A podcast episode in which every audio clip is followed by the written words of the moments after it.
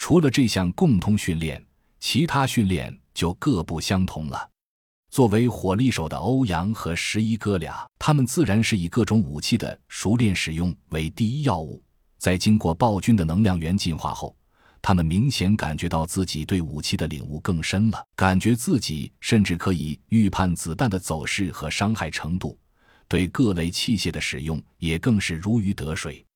小邱和三十三则更加灵活，经过追猎者 A 改进型能量源的强化。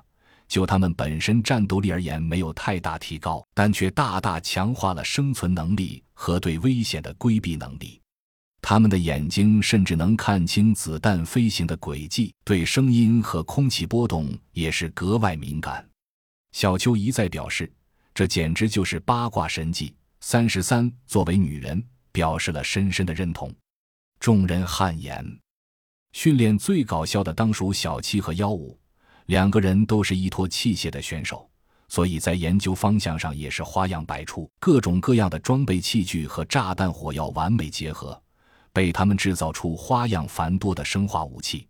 有了这一手，两人更加猥琐了，逐渐形成了小七制造炸弹、幺五制造器具运输安装、小七花式引爆的流水线，绝对是研究所中当之无愧的坑人二人组。哥俩最大的希望就是尽快看看。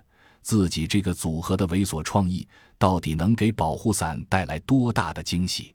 洛奇和二十二结了对子，这两人本来就是近战狂热爱好者，经过强化，洛奇更加动若狡兔，二十二则坚如磐石，两人一动一静，相得益彰。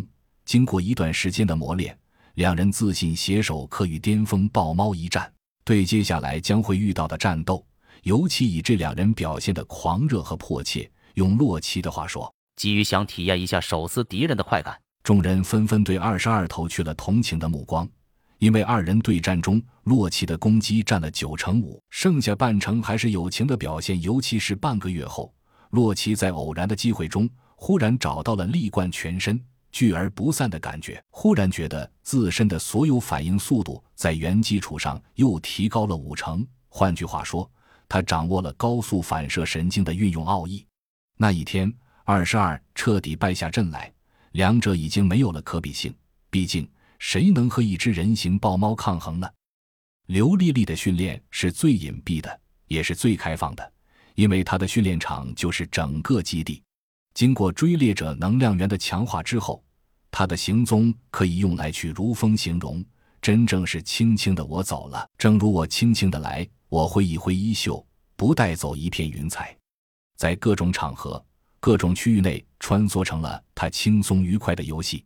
一次地方驻军开大会，他悄悄潜伏，通过了十五层岗哨和警卫，来到陈领导身后合影留念，又潜行出去，把照片发给了吴所长。